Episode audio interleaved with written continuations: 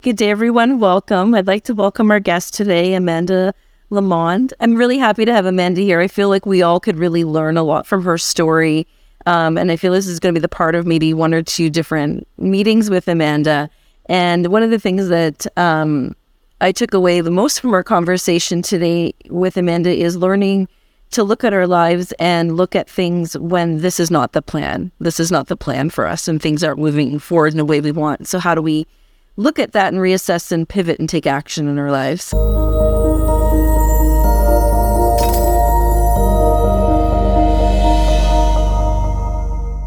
So, thanks for joining us today, Amanda. It's good to see you all the way from beautiful South Africa. What part of South Africa are you in? I live in Cape Town, in a kind of rural part of Cape Town. So lots of horses, fields, that sort of thing. It's a beautiful part of the world, just beautiful landscapes, beautiful panorama, beautiful ocean out there. And it looks like you got a beautiful background going on in your scenery back there. So Yeah. So this is my my office, which is a home office. Interestingly, when I designed it, um, with the help of a friend who's an architect, we decided it's going to be a temple because I really wanted my own temple at home. It's going to be a temple and an office and a kind of yoga studio. So we had that in mind. I love how when we when we first met, the thing that you know caught my attention about our conversation we had, where you talk about you know your you know how in tune you are with what's guiding you, how awake you know you strive to be where you are today, and how it all connects, and how you're so disciplined, how you're so committed to it.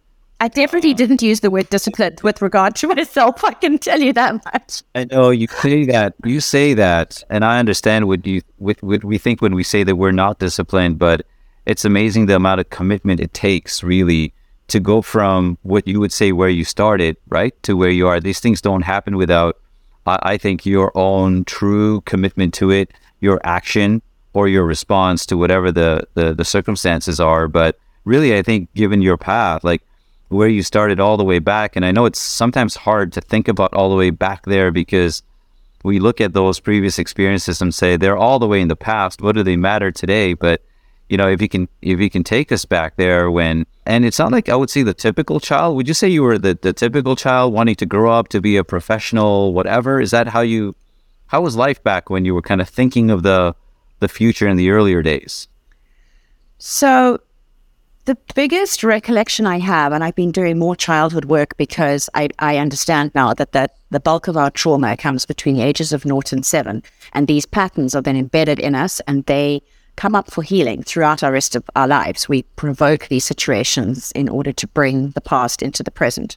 So this work is continuous and there is no getting away from it because we will project these patterns into our businesses, into our relationships, into our homes. They will come into the present. So in the work that I've been doing recently, the the biggest thing that comes out in my childhood is that I grew up in a family that weren't really able or skilled or equipped, as many aren't, to deal with my internal life and the emotional life. So in terms of the external, that was amazing. There was fabulous support. My parents were at every, you know, school play, concert, whatever. I, I enjoyed acting. I realized quite soon on you got a lot of attention and made everybody happy when you did well academically. So I was like, okay, these things, this gets me the recognition that, that I need. But I look back now and it was like a very external existence because I had no way of processing like what was going on inside me. I see now I was a child with huge feelings. Now that I have a kid with huge feelings, a lot of patterns similar to my own, I realized that that was quite difficult as a kid. Well, hold on, time out, time out, time out. So here, here's the part that we're going to do differently today. Yeah. I'm not going to ask you to look back at that person, how you would see that person today. I'm actually not worried about what you think of that person. I just want to really go back to that person and I want to see through that person's lens back then. So I don't need the, I'm not looking for what it meant. I just want to know what a kid back then, call it normal, abnormal, whatever, but that 7, 12, whatever year old, really, I want, I'm interested in knowing what that person was, how that person was actually just seeing it at that level. And I think that's really what's most helpful to to the viewers because that's where many people just are in whatever phase they're in is that they're still that person. So as that say that child or that person growing up back then who wasn't grown up to who this amazing person is today, not sort of looking back from this perspective, but going back to that perspective. What were, what were you looking at back then? What did it look like to that person? Or what were the aspirations back then? it's difficult. Isn't. It's difficult to take the mind back. Yeah, it is. You know, like when I look back now, I still see it from like this perspective, looking back, my adult self. So I do remember feeling like quite overwhelmed a lot of the time internally, but also learning that what I loved was connection with people that really drove me. And so drama was one of the things where I felt I could really connect with people. I was sometimes the class clown because I like enjoyed that role. I guess it was this thing of learning how could I take what was inside me and then see that reflected in in others. That's what gave me the greatest joy was looking for that sense of connection between the interior world and the external world. And I found that in the reactions of people. So sense of humor or curiosity or people saying, tell me more about that. That's that's what I think motivated me. Wow, I know that's not easy to do. I remember when I was looking back at, at the seven year old, I remember one of my first thoughts were when I was a kid, for example, I would say, you know, someone asked me, What do you want to do when you grow up? That was a common question. And I remember vividly till today, the first thing I said I wanted to be was a taxi driver. And I was like, Yeah, I want to be a taxi driver when I grow up.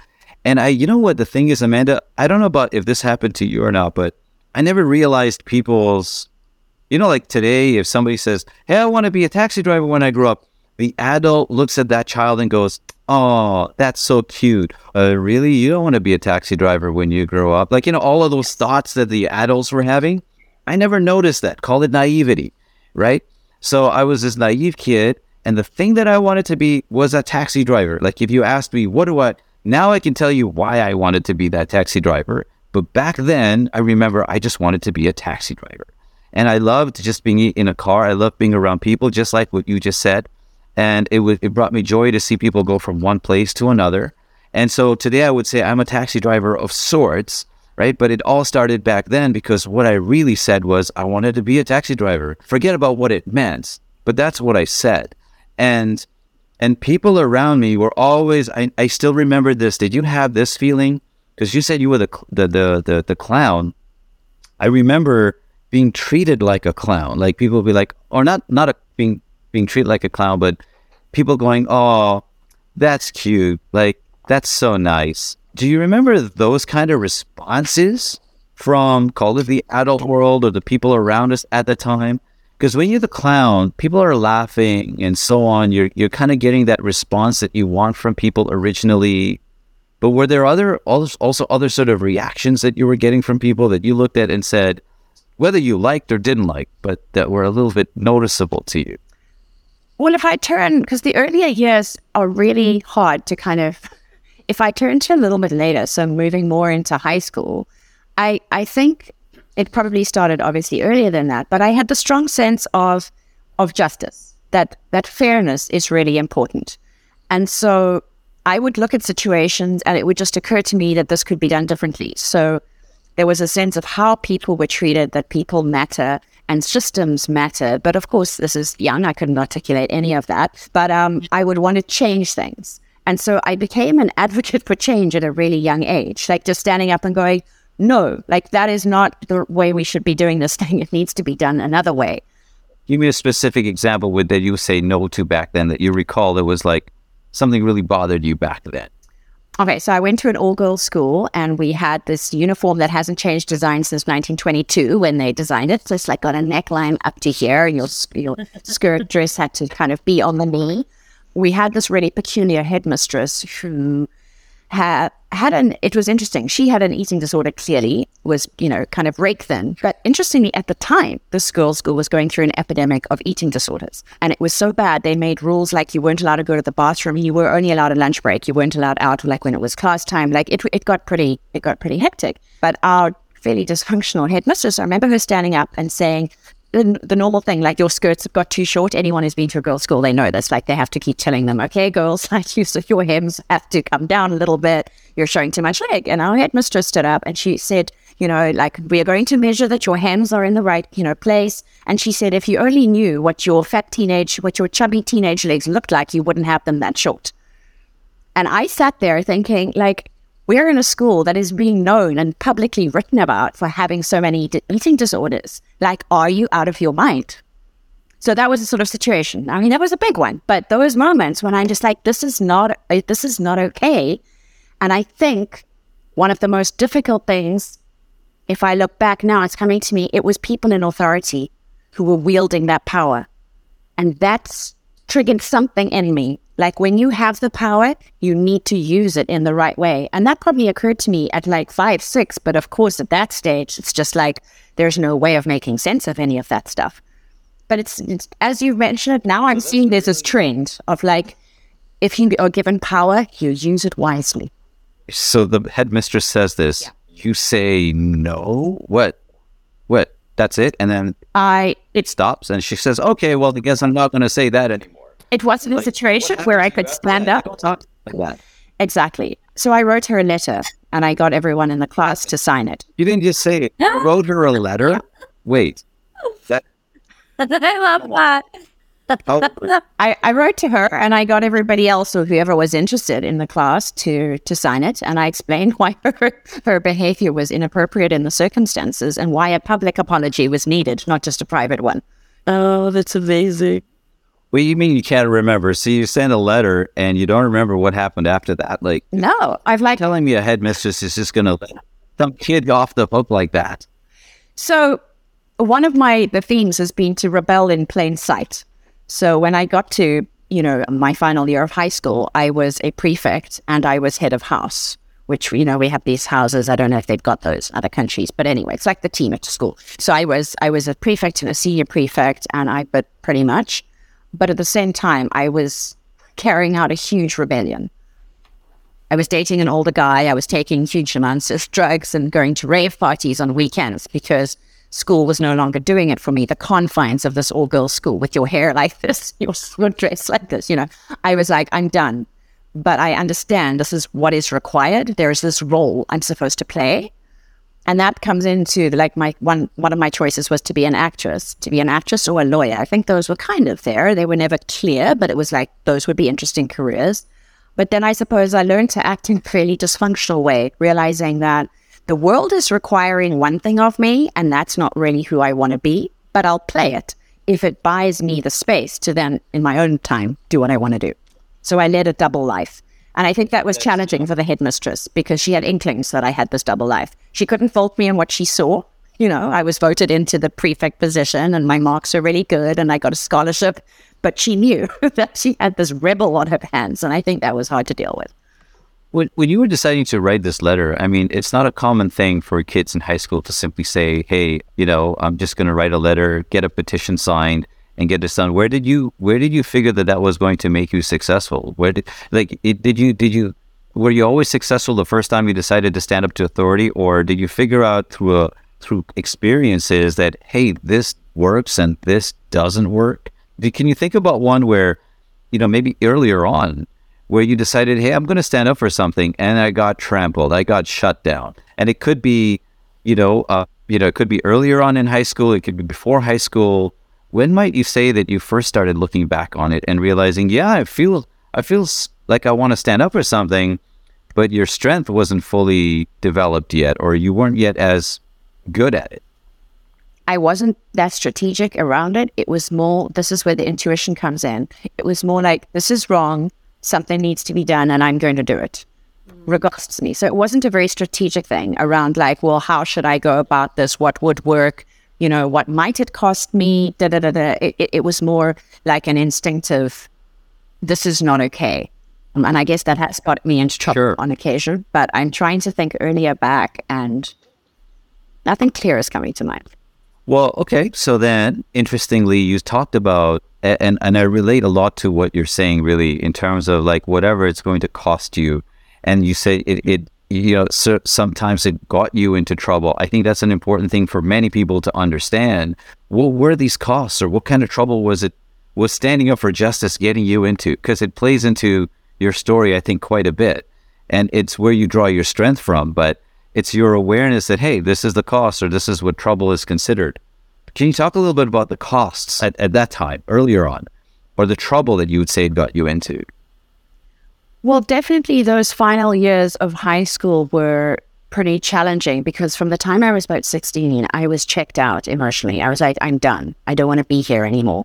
And interestingly, I had a French teacher. She was also a music teacher, an English teacher, and French teacher. And she arranged for me to go and au pair with a family in Switzerland for a term.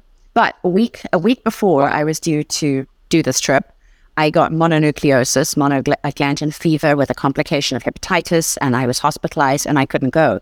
And it was such an example now of like, you know, divine intervention. I even got it then, like I'm completely disappointed.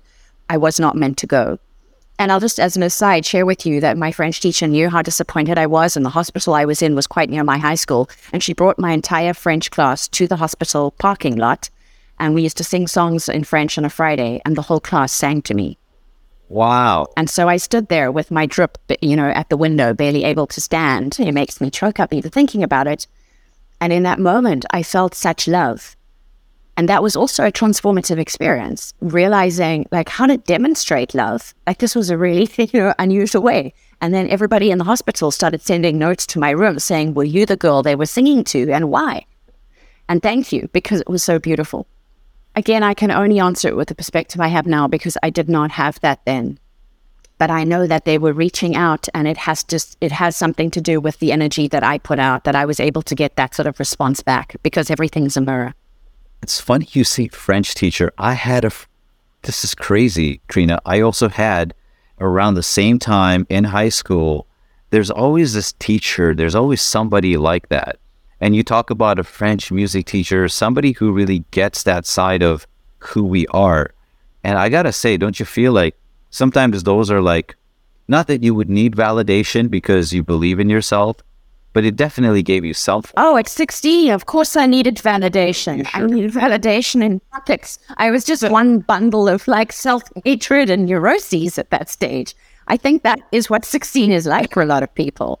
So I didn't go to Switzerland, but that obviously wasn't meant to be. Instead, a couple of, I think it was later that year, I remember one Sunday my parents had friends over for lunch and I was stropping about something and I refused to come downstairs. And they were like, Well, these are our friends. They've just moved here from Johannesburg and you are going to come to the lunch table, even if you just eat and go back to your room. So I was like, Fine, you know. So I remember clomping down the stairs with us lunch at our house and promptly falling madly in love with the son of my parents' friends who just moved to Cape Town, who was older than me and going to rave parties and, you know, taking whole of drugs, etc. So I think it was much to their dismay that they forced me to come to this lunch party because I ended up dating their friend's son. And, you know, I look back now and I, I was just waiting for something, you know, because my life wasn't working out how I wanted to. And I was, you know, like jumping at, like banging on the door, like trying to get out and and this provided like a way a way out. And I know it's some stage later because I talk openly about the fact that I'm a recovering addict. I got clean at the age of 24. And I don't call myself a recovering addict anymore. I have a lot of thoughts about that, particularly now that I know the power of the I am statements to walk into a meeting and say every single day, I am an addict. I wouldn't do that ever again. So I'm very happy did that, been there, whatever, but I definitely wouldn't go there again anyway, so this this guy at some stage felt some sense of responsibility, like when I turned out later to have a drug problem. But I look at it now, like I was just an accident waiting to happen. If it wasn't him at all, you know, and if it wasn't him, it would have been somebody else. But I basically found this sort of other outlet of rebelling at that at that stage. And I look back now, like I'm not sure what my parents could have done differently because you know, at 16, like I said, I just want to finish high school. Send me to one of those cram colleges or whatever, where you do the final, you know, two years in one. And they were like, I can understand from their perspective. They were like, that's unthinkable. You got a scholarship to high school. You're this like straight A student. Like, what the hell? Like, no, you're going to finish high school. So I don't know. It's kind of like that's what that's what had to happen. So when you say, I, when I heard you speak about your experience with navigating addiction, that you knew that that would come out for you no matter what, regardless if it was that bad influence boyfriend or quote unquote or a different pathway. So what what was it that was happening inside of yourself? Do you feel that like that that would have kind of like that it's kind of like a relationship of being self-destructive but also self-soothing right it's, it's it comes out of soothing at a lot of our addictions so like how why do you think that would have come out otherwise for you so the way that we tend to live, we, we have been schooled and programmed and brainwashed to live from the outside in. and not from the inside out. But creation happens from the inside out.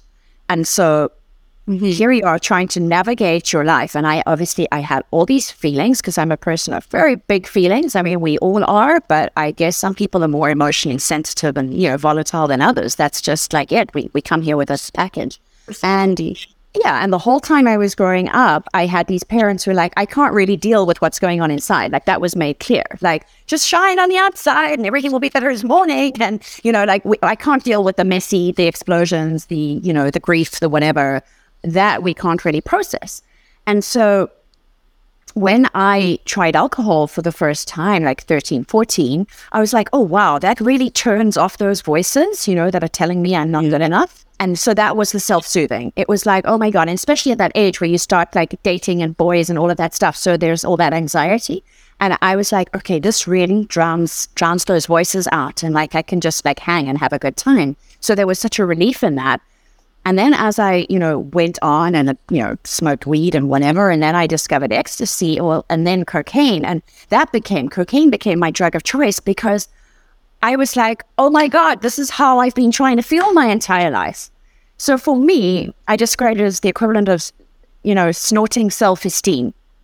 It doesn't have this effect on everybody, but it does in quite a lot of people. So we know there's a huge amount of arrogance and ego, you know, that goes with the girls. I a lot of people. yeah. And some people just get a bit of a buzz, and some people are like, it did nothing for me. And I'm like, you didn't try hard enough.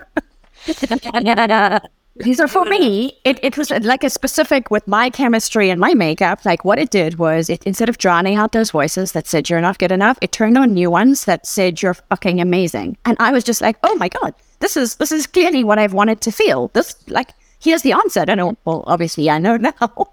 it's incredibly self-destructive, but it felt like this this way of regulating living in a in a world where you're supposed to be all of these things but you're not feeling them it felt like a way that i could like control that and finally feel how i thought i was supposed to be feeling Yeah. So it's like a very things. I've never done cocaine, but just the way you're describing it right now, I mean, that could be a commercial for it. Okay, this could like really, it, it is from what I hear, it's a state that I often seek, but I get it at a cheesecake. I don't get it at. I haven't gone all the way to like something as strong as as cocaine, but I think we all do it. We find a way when there isn't, when we need soothing and there isn't enough around. What do you expect a person's going to do? You got to get, we need the soothing. We need the soothing for whatever the reasons are, but you needed it and you found it.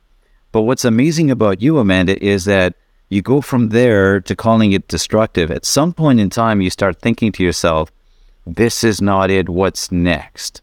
And so when you got to that point and you, you talk about it being addictive, soothing behaviors, finding our comfort zones are addictive. To break then, to then be uncomfortable in order to grow now becomes the next obstacle. And you, you hit that at some point in time and you started becoming aware of that. So, you know, what were the what was the thought then at, at, at that point in time? So, if we can go forward now, I, I thank you so much for sharing it the way that you did. You're you're you're soothing, but now you're starting to also use words like, you know, it's destructive, and you always have this. You're obviously you're brilliant. You're able to see it. Everyone around is doing it at these parties. At what point in time, and what were your thoughts then to start to say to yourself, "No, this is not it." it got really messy A really messy more extended black blackouts like that something yeah. and i think again it was like i was holding on to two lives and that had begun in my probably final year or so of high school where on the outside i'm doing one thing and on the inside in my private life i'm doing something else. And so that got more and more marked from the age of like 16 to, to 24 so i was at university i did really well i took three majors I was on the Dean's Merit List for academic performance, but at the same time, I was like bottoming out in terms of the drug addiction. But I knew that if I could play it on the surface, I could keep everybody convinced. And then the, the wheels kind of came off, I would say it was around 2000. So 2000, 2002 was, was hell when you know you can't keep doing it anymore and yet you actually can't stop. That's the worst. People talk about um, you got one foot, you know, in the past, like you want to keep doing it, and one foot is in a future that you know you need to do, but all you're doing is pissing on the present. Is what they they say this in Narcotics Anonymous. Can you help me understand that a little bit better? Because that's, I think, to me, where the the secret is right there. you, you, you know, uh, you're, you're solving for something at that point. How do you even tell you're bottoming out? And how do you know that you can't go forward? Like usually if there's no thought, you just keep on going and then most people, most people, many people end up just, you know, destroying, right? You make it out of that. That's what I'm trying to understand is that you're able to, first of all, you, there's an awareness that's already there, present in you, that you're leading two different lives. You're, you're aware of this. Even when we're doing it, we're aware of it. You're aware of it. Many people don't even pay attention to that reality that there's two But different. any addict knows when you start lying about your usage, know. So while you were going through your your undergrad, I guess you would call it, is that it? And you're you're still like leading this double life, and then you start bottoming out. When you talked about bottoming out, one of the things you said was you'd have blackouts, and that was like that's it. That's all you noticed is okay. So that's not working well. Oh no! I mean, there's, there's I could write a book on this. Like, Like, it wasn't just a couple of blackouts. I mean, it was full on co- cocaine and yeah. What I'm trying to understand is you said earlier that when you would do what you would do, and I relate to this quite a bit, is that you would do it regardless of the cost of the trouble because you believed in what you were doing. So if the soothing was that important, the soothing came at a cost. When is the cost too high now? So the self hatred levels rose to a level where I was like, I cannot live like this. I know I'm destroying myself. And I think the most important thing look, whoever's listening to this, they're, if they don't have some addiction in their own, you know, in their own lives, they're going to have a family member who does or a close friend. That's just it. Like they say that about 10% of the population is in addiction or substance dependency. But at the moment, we've ramped up in terms of where the world is to about 20%. Like that's one in five. It is that high. I'd say it's 95%, Amanda. And what I mean by that is addiction to comfort is the point. It doesn't matter what It's not just substances. You're right. you're addicted to. Yeah. It's amazing how many times.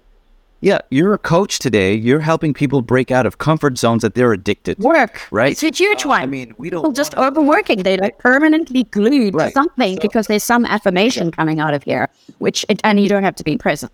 So yeah, sex, shopping, porn, whatever. It's So- we're addicted. Yeah. I get the stats. Okay. So so this is what's important. in the addiction. This is what's important is that they talk about in addiction circles like the invisible line. And that's the thing. It is an invisible line because you don't know when you've crossed it.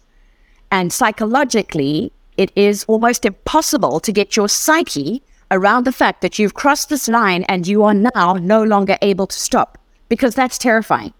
That you're not in control of your own organism anymore. Like that it's acting like an automaton. It's doing stuff like without you. Because you're going, wait, hold on. Like, I, I don't want to do this. This is destructive. I've cheated on all my boyfriends. Like, my life's going to shit. Like, I don't want to do this anymore. And then you do it again. And you're like, how? Like, how did that happen? And that's an invisible line. And to accept that you are over it is psychologically where m- most people can't get to. So you got all these people going into treatment or seeing a therapist who says, like, you've crossed this line. And they're like, no, I wasn't trying hard enough. Because that's the reality you have to create for yourself because that's the only way it still makes sense. You're like, I was trying to stop, but I didn't try hard enough. You know, like, that's the only way I can understand it because otherwise, to accept I've lost all control is too hard. That's beautiful and simple the way you just describe it. And I love it when you make it simple.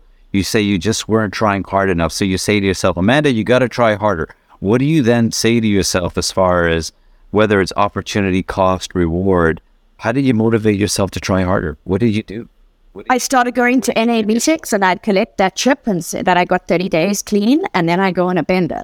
I can't say that that was a very successful strategy. It's a, but it was a start. It was like, I'm going to do this. Okay, I've got to 30 days. Okay, if I got, I'm just going to like have one last party and then I'll start again. But it kept me going to meetings and meeting other people who had got clean. Yes. And I remember my frustration when someone said to me with the one day, like, I don't think that you're ready for this yet. You know, you haven't made. I was. It's, it's so funny now. I was outraged. Like, what do you mean? You don't think I'm ready for this? How dare you tell me? Yeah. Yeah. But I think the best advice I got was someone saying, so- "Look, you have to give it a year. You will not know if you want your new life until you've given it a year, and then then you can look back and you can make a decision. You can go, okay, I've tried this other way, And and I you can you can actually weigh it up. But they said until you've given it a year, you actually aren't able to make that decision. So I was like, okay, okay, maybe I could give it a year and then figure it out. The interesting thing is that the equation was very clear in my mind at that stage. My framework for living is that life's hard. You have to work and all of these things you don't want to do. And the reward for that is these drugs where you get to feel how you have always wanted to feel. And so it became, in my mind, it was such a clear payoff. There's this shitty, hard stuff you have to do in life, and this is the reward. And so when I was told you have to stop the drugs, I was like, no, but that makes no sense. So then I just left with the shitty part because that was my equation. I'm not saying it makes sense, but that was how I saw life and how many people do. Like it's oh, hard, you pay the taxes, you like fight for your spouse, you raise the kids, you do all of the stuff, and then the reward is you get to blank out from all of that hardness with like whatever thing you've chosen to numb yourself. You're breaking it down like it's making a lot of sense to me the way you're saying it. Is that you start changing your expectations. You know, before you wanted the the payoff immediately, and somebody tells you it's going to take a year. You know, Trina, we hear about, and I'm sure Amanda, you've heard. You know, when you talk about changing habits, even you today as a coach, you think six weeks timelines. I've heard six week timelines. I've heard three month timelines.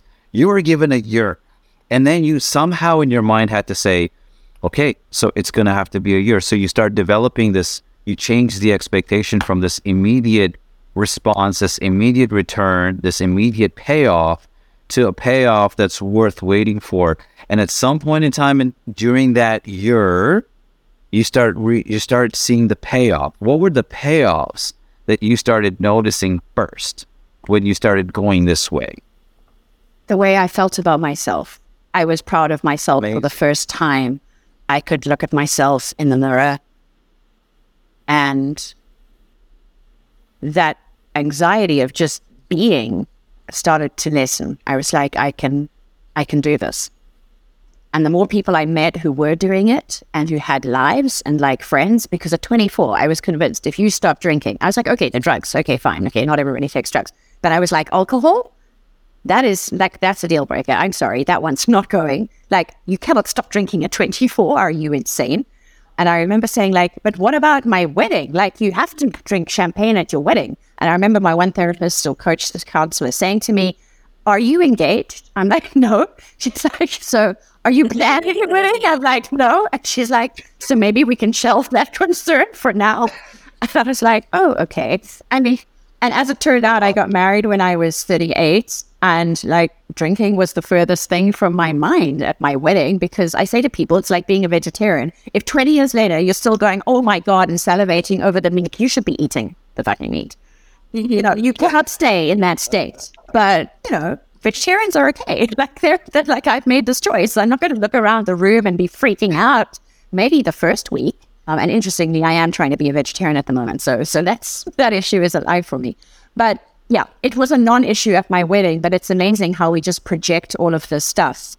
But I think the hardest thing was when I thought the substances, the removal of these substances from my life, all of it, particularly the alcohol for the soothing. So the cocaine's doing something else. That's like turning me on into this like version of myself I want to be, the super powerful, like I'm cool, you know, got it all. And interestingly, I do enter that state now, and I have realized that it's about it is about being fully on fire. And sometimes when I'm channeling and I'm receiving all of this information and I'm holding multiple trains of thought, because I would do that with cocaine, like I'm having three conversations at once.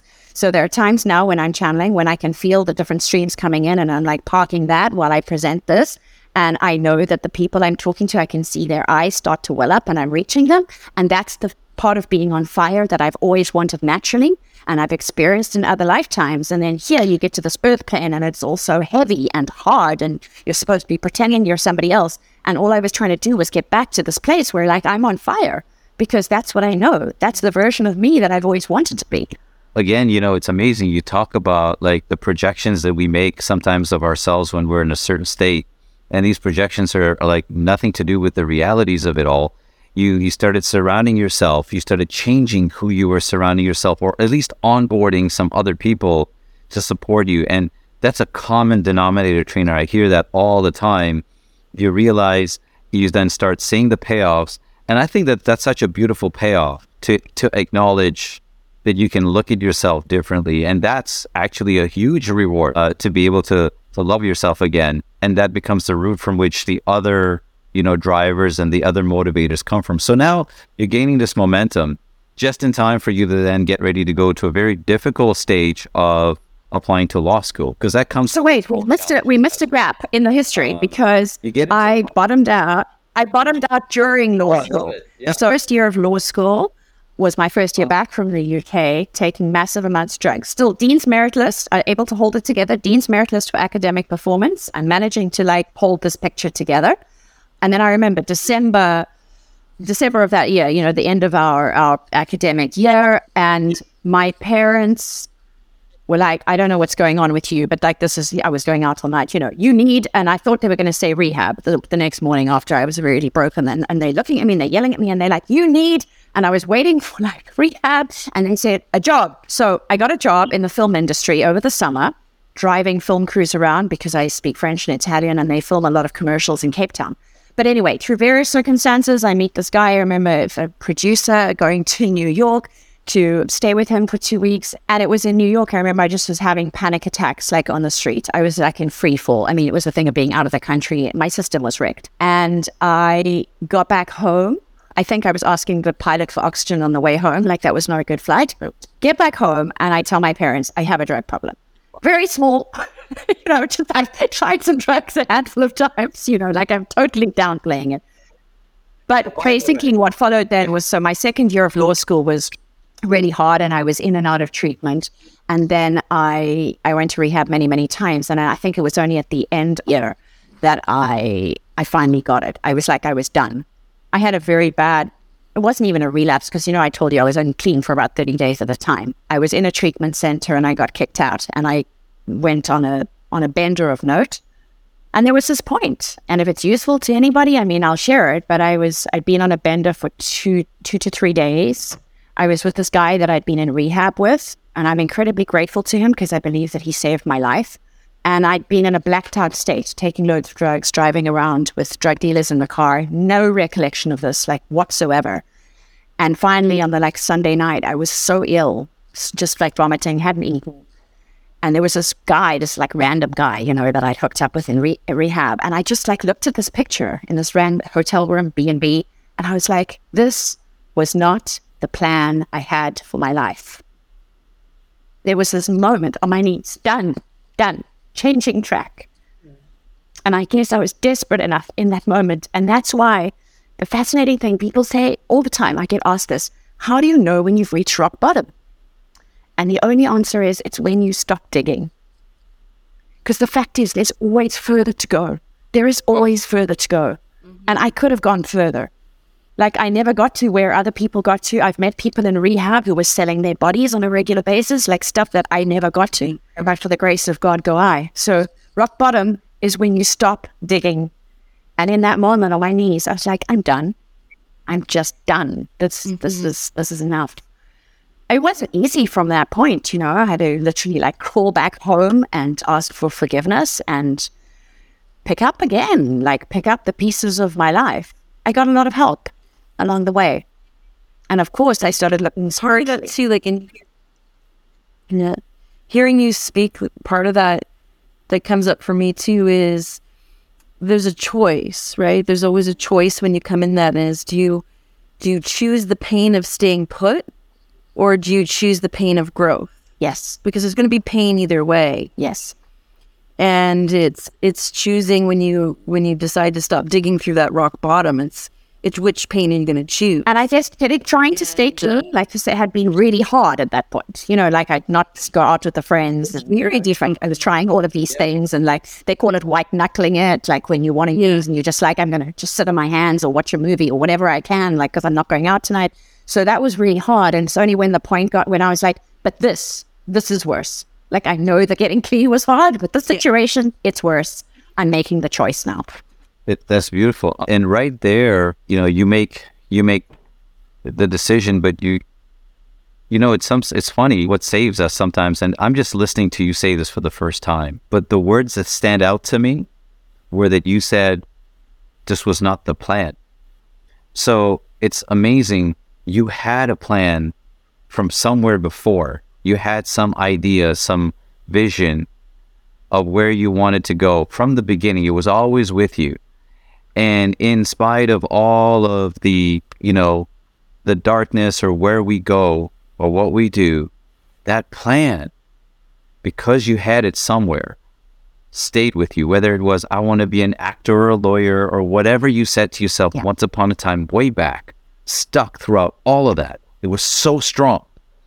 And you had a plan. It's funny, a lot of people talk about why is it important to have a plan?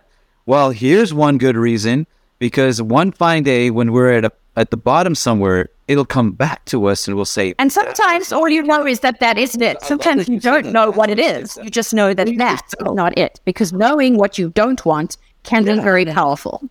Yeah, that's actually incredibly powerful. a hundred percent. A hundred percent. I love how you said it both ways. That even if you don't have a plan, you can look at where you are. You can say that's not it, and And whatever my plan is, this is not going to get me there. Like I'm not a genius, but like whatever the plan may be for my life, this this is not is not on the road. That was clear. No, being in a very yeah, yeah. I, I think that's the important thing to notice and understand about it. It doesn't have to be whether it's it's not the story about drugs or it's not the story. It's about everything. Everything works the same way. You know, it could be a it could be a career. It could be a relationship. It could be so many things. It's a way, and then we get to this point, and you also said, I love how you said it. I'm just gonna stop digging here doesn't mean like digging requires effort. You're gonna go dig somewhere else where you're like, I'm done digging here now. That's it. I love how you said it. So so thank you for really simplifying it that way and, and filling in that gap. So if it's okay with you, so it's beautiful. You you decide there and then, and it's so vivid to you till today, you can recall it. You say, I'm gonna stop digging.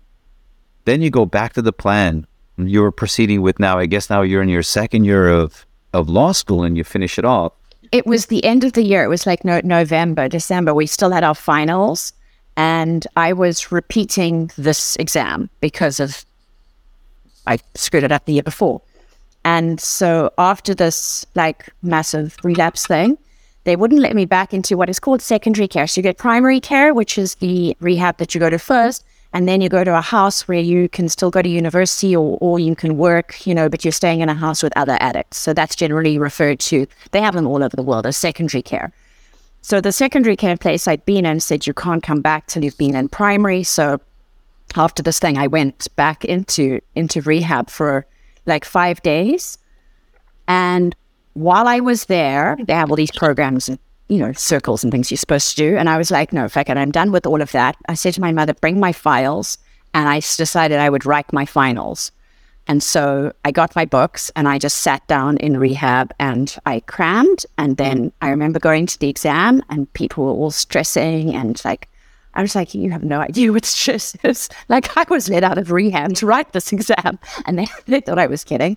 I was like, no, it really is that bad. And I wrote that exam and I, I do remember that on the board they wrote after they wrote drinks at this place that all the students go to afterwards. And like that's what took up a lot of my energy during the exam.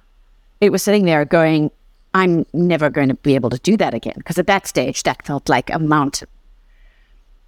And these little acts, like nobody knows, you know what I mean? They were actually doing it as an inclusive thing. like I think of all the kids who don't drink, or the, you know, the Muslim kids, but whatever. Drinks at this place afterwards. And I was just like, oh my God, I'm trying to focus on the exam, not the fact I have a major drug and alcohol problem. But anyway, I'd made that decision. So I passed that exam. I passed the next one, you know, got into the next year. And there was a huge amount of shame and failure because now I dropped a year going from Dean's Merit List, blah, blah, blah. You know, like I, that was quite a big thing to handle. But that's kind of like how it had to be. And at the end of the next year, I finished my law degree. I got into a top firm and I celebrated one year clean. And as one of my friends at Narcotics Anonymous said, Amanda had everybody except the press after one year. My parents came. I think my brother and sister came. My therapist came. like everybody came. And it was, it was amazing to celebrate that with them. You deserve that celebration. I think sometimes the thing we don't do enough, and I, I, I mean, you could probably speak to it as well, is that we don't celebrate enough along the way. And it doesn't have to be done, obviously, with alcohol and the other ways.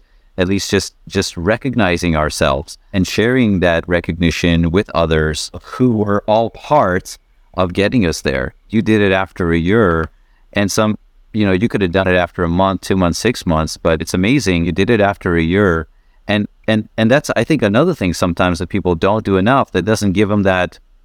What do you want to call it? That recognition gives us. What what do you call it, Trina? I need.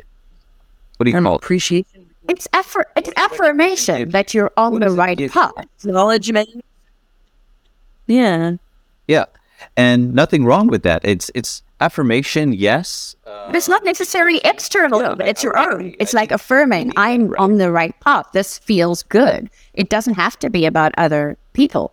And you're right, celebration. I think we should be celebrating all the time. I have business coaches now that are like, you celebrate the hell out of everything. You have one client buy one $10 meditation that you created. You celebrate, you know, you celebrate everything. I celebrate with cake. I remember I went the other day to the reception and I said, "Hey, we gotta. Can you please order some cake?" She's like, "Well, why? Why are you ordering cake today?" I was like, "Because it's Tuesday. Come on, let's go. It's almost three o'clock. Let's get it going." So that's amazing that we don't do it enough, especially when we've been through such hard The other piece too with- with the celebration is the importance of connection, and you can't you can't underestimate or undervalue those different people that were there to celebrate and witness what you accomplished, what that connection does for our capacity to get over whatever challenges, and this one being addiction. It's incredibly important in the concept of addiction is having layers of connection of people that understand that. And I, I think that's something that you had those built in because some of it were, were your family and you sought out your therapist and so forth. You had that resourcefulness is, is other people sometimes don't have those connections or aren't able to foster those connections or don't know how to develop those connections to support them to be able to celebrate each other. And so it's just such an important piece. Like we just kind of like, we just like the celebration piece is really important because it has so many kind of ripples that come out of it. Yes. And of course, for other people. I, I mean, I remember always enjoying for the years that I went to NA, enjoying the milestone meetings, as they call them, because it just gives you so much hope. I mean, we even remember watching when Harry met Sally. Uh, there's that beautiful scene where she gets, I think it's her one year clean. It's amazing and makes this amazing speech. And it's like we all need those moments. And so it's a gift to other people. And when sometimes people didn't want to share on their milestone, I remember, you know, the person leading the meeting saying, but you're doing it for everybody else. It's not just about you because we all need those stories. Yeah. You know, Amanda, what I love about your journey to this point, and Trina, we're going to have to have a second episode. There's more. This was We haven't even got on to being a lawyer yet. in, in Yeah. this much depth, actually. I, I, I think that's a separate thing altogether. I think the, I think the, the thing that I'm getting out of here, that um, Amanda, I'd love to to start wrapping up with with you is, you've always had this intensity. You've always had this energy, and it feels like there was something out there that you had to first experience where somebody asked, and you must have known from an earlier age, you're strong. You're strong. You're brilliant. When you focus on something, ain't there's nothing that's going to stand in your way when you go out there. I mean, you proved it when you're talking about your experiences in high school with the headmistress, uh, and that you can handle juggling two different lifestyles or personalities. Like even that itself is a challenge that sometimes we. I know I did this. I kind of gloated secretly to myself that I could be two separate people in two separate occasions. It's almost like uh, it kind of helped and fed my ego that look at this, I've got people fooled, or I can be two different people. I could be three different people actually, depending upon the situation. In my cases, I had many different people that I could be at different times. So that that also feeds you, and it gives you your like your affirmation that you are strong. But then you got faced with something that was in some ways even stronger than you, and it it it took you down, and it humbled you, and it, it fu- it's funny how people that are strong, people that are powerful, aren't complete in their power without humility. And all of what happened was just for one reason all just altogether. I mean, at least from where I'm sitting, I know in my experiences, I did I couldn't go on to that next level to go jump and get those other challenges without having a great dose, without having a great connection with my humility and staying humble with the strength. I feel like the stronger you are, the more humble you need to be. Otherwise, it just doesn't work. And all of these things kind of brought you to that realization. You talked about falling behind a year after being prefect, after being top of class, after being a leader.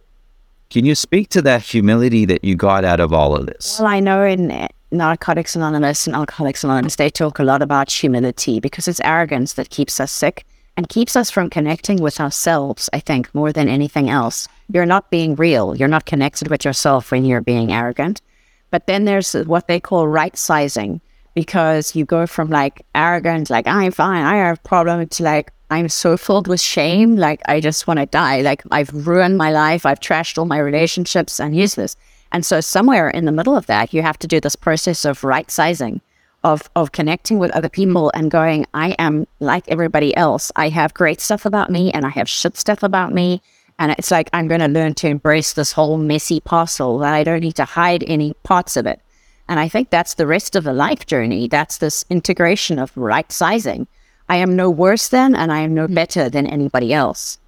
And I think what I learned through that journey is it suddenly a piece just occurred to me now that which may take us to another episode, but my understanding of how everything is within, because now I'm here to, in terms of spiritual teaching and helping people in this time that we're in, it's understanding that everything is inside us. The cycles of creation come from the inside out. And in the same way, we still think like I was attacked or I was raped or I was assaulted. Somebody did something to me. The whole legal system is built on somebody did something to me and they must pay for it. And the radical break comes when we understand it's all inside us. And so my addiction gave me this chance to see nothing was being done to me. It was all inside me all along. And therefore, only I could free myself. Nobody else could do it. And that's kind of this bigger, this bigger sort of wave of the journey that I'm seeing now. It's like, there's only you. There's only you. There's only you. Could you finish with one last insight that you've talked about and you've spoken about it so well? You called it the invisible line. You know, when we cross it going one way, and when people are going through an addiction with anything, or I don't want to even use the word addiction, I want to say when people are very comfortable in a certain state and they know they need to get out of that state of comfort, okay? There's an invisible line going back the other way. And because that line is invisible and they can't see it sometimes, they don't make the effort to then move because it actually seems so far away that they don't they give up on even trying to come come out of that comfort or come out of that addiction. Now you you've been through it, you've had you figured out how to, you know, what to say to yourself, you've spoken to that. But what do you say to somebody who who's struggling with that invisible line on the way back? And sees it as so far away. You figured this all out. By 26, you were back and you're going into the next phase. But sometimes people see it as such a long way to go that they don't even want to start. So you talk about going It's back, but you can't go back you once say? you're over the invisible line. That's the thing about this line. You don't get to go back. There is no returning to an Amanda whose body wasn't reacting to alcohol in that way. And so I've made the decision not to drink again. But there are people who have managed to drink again and done so, what we say, successfully. I just realized that in this game, the stakes are too high because I look at my life now and I'm like, wow, would I want to risk everything? My marriage, my kid, like I know how messy it gets. And the other thing is they talk about people who do the research for you. So, you know, I had a, a sponsor of mine and she started drinking again on her honeymoon several years later or on some holiday. She, I think she already had a kid. I'm not sure. But like it was messy and she ended up back in treatment, I heard from somebody else. And so we call that like she did the research for me. I didn't have to go and try that again. So for me, I made that decision. But but yeah, with certain things, with other things, I'm like fine. But but I decided with alcohol, there's no going back. So I was just curious when you spoke about going back over the invisible line. I just wanted to clarify there is no going. There's no going back because we're in this constant evolution. You may find that where you are now is you're not even the same person. I mean, they say every cell in our body is replaced every seven years, so we're not even the same person we cling to this idea that this is who I am. And that's become my favorite subject. Like, who are we? You know, we just, we're these random bunch of beliefs that we consider like, that's me. We're not this body. We're not this mind. But depending on how much you've changed, like, I, I would say that's a journey you cannot even fathom. They say just for today, because I could not consider that it was the rest of my life. The headlights only shine on the next stretch of road. You cannot, you cannot possibly try and think like, well, in 10 years' time, maybe I can drink again or whatever it is. You can't go there. You got to just deal with today. Maybe I didn't ask it right. I meant somebody who's stuck still there, not having made the progress, not wanting to come forward because they see, they don't see, they don't see the reward. They don't see the payoff yet. They don't understand it yet. They haven't experienced the motivator that you got after you started seeing that result that you could look at yourself again and like yourself again. They're still stuck there. That's the person who I'm wondering if you you could have a message for to say like you know as you know as far as it looks because that's the trouble because it looks so far it's not worth it do you know what i mean what do you say to that That makes me want to cry again. I never, ever want to feel the way I did about myself then. And I will do anything not to go back there. Because life is hard. There is so much to deal with. You know, there's so much joy and there's wonderful stuff, but like it's hard. And when you are trying to navigate life from a place of self hatred, it's impossible. You're in that place now. All I can say to someone is, it gets so much better and you just have to believe and you have to use other people's faith until you develop your own. And that's what those communities and NA meetings are about. It's literally holding onto the faith of others when you have none of your own. And so, and that's why we you know i saw the tagline on your thing. It's like we need each other. We cannot do this alone. There is none that journey alone but each person, every time I went to a meeting and someone shared six months and like I saw their mom or their boyfriend or their husband or whatever it was, like cheering them on, I was like, okay, okay, okay, like maybe I can, maybe I can, maybe I can. And that's all you need is a maybe. Maybe I can. And somehow the days, you know, add up. And I remember one day, sometime in that first year, I bought myself flowers. And I bought myself flowers and I, and I went home and I was like, I want to say sorry. Like, I really want to say sorry. I've treated you so badly. And it was part of like making amends to myself. Of course, there are the amends to the other people that you have fucked around, but like the biggest one, and of course, where it all starts is like the, that making amends to yourself. And so that's that's it. It's like you cannot live in self hatred, and if you are there, you have this. And I'm proof. You're amazing proof. Thank you so much, Amanda. We're, we're going to do another episode with you on other stuff, but this was just so kind of you. so kind of you to really share, to take us back there and walk with us step by step through through that journey. I, I, I feel indebted to you for just, you know, articulating it so vividly. I could relate, I could understand, and you took us through the whole through the whole experience. So thank you so much for for sharing that with us. That was just amazing. Thank you so much.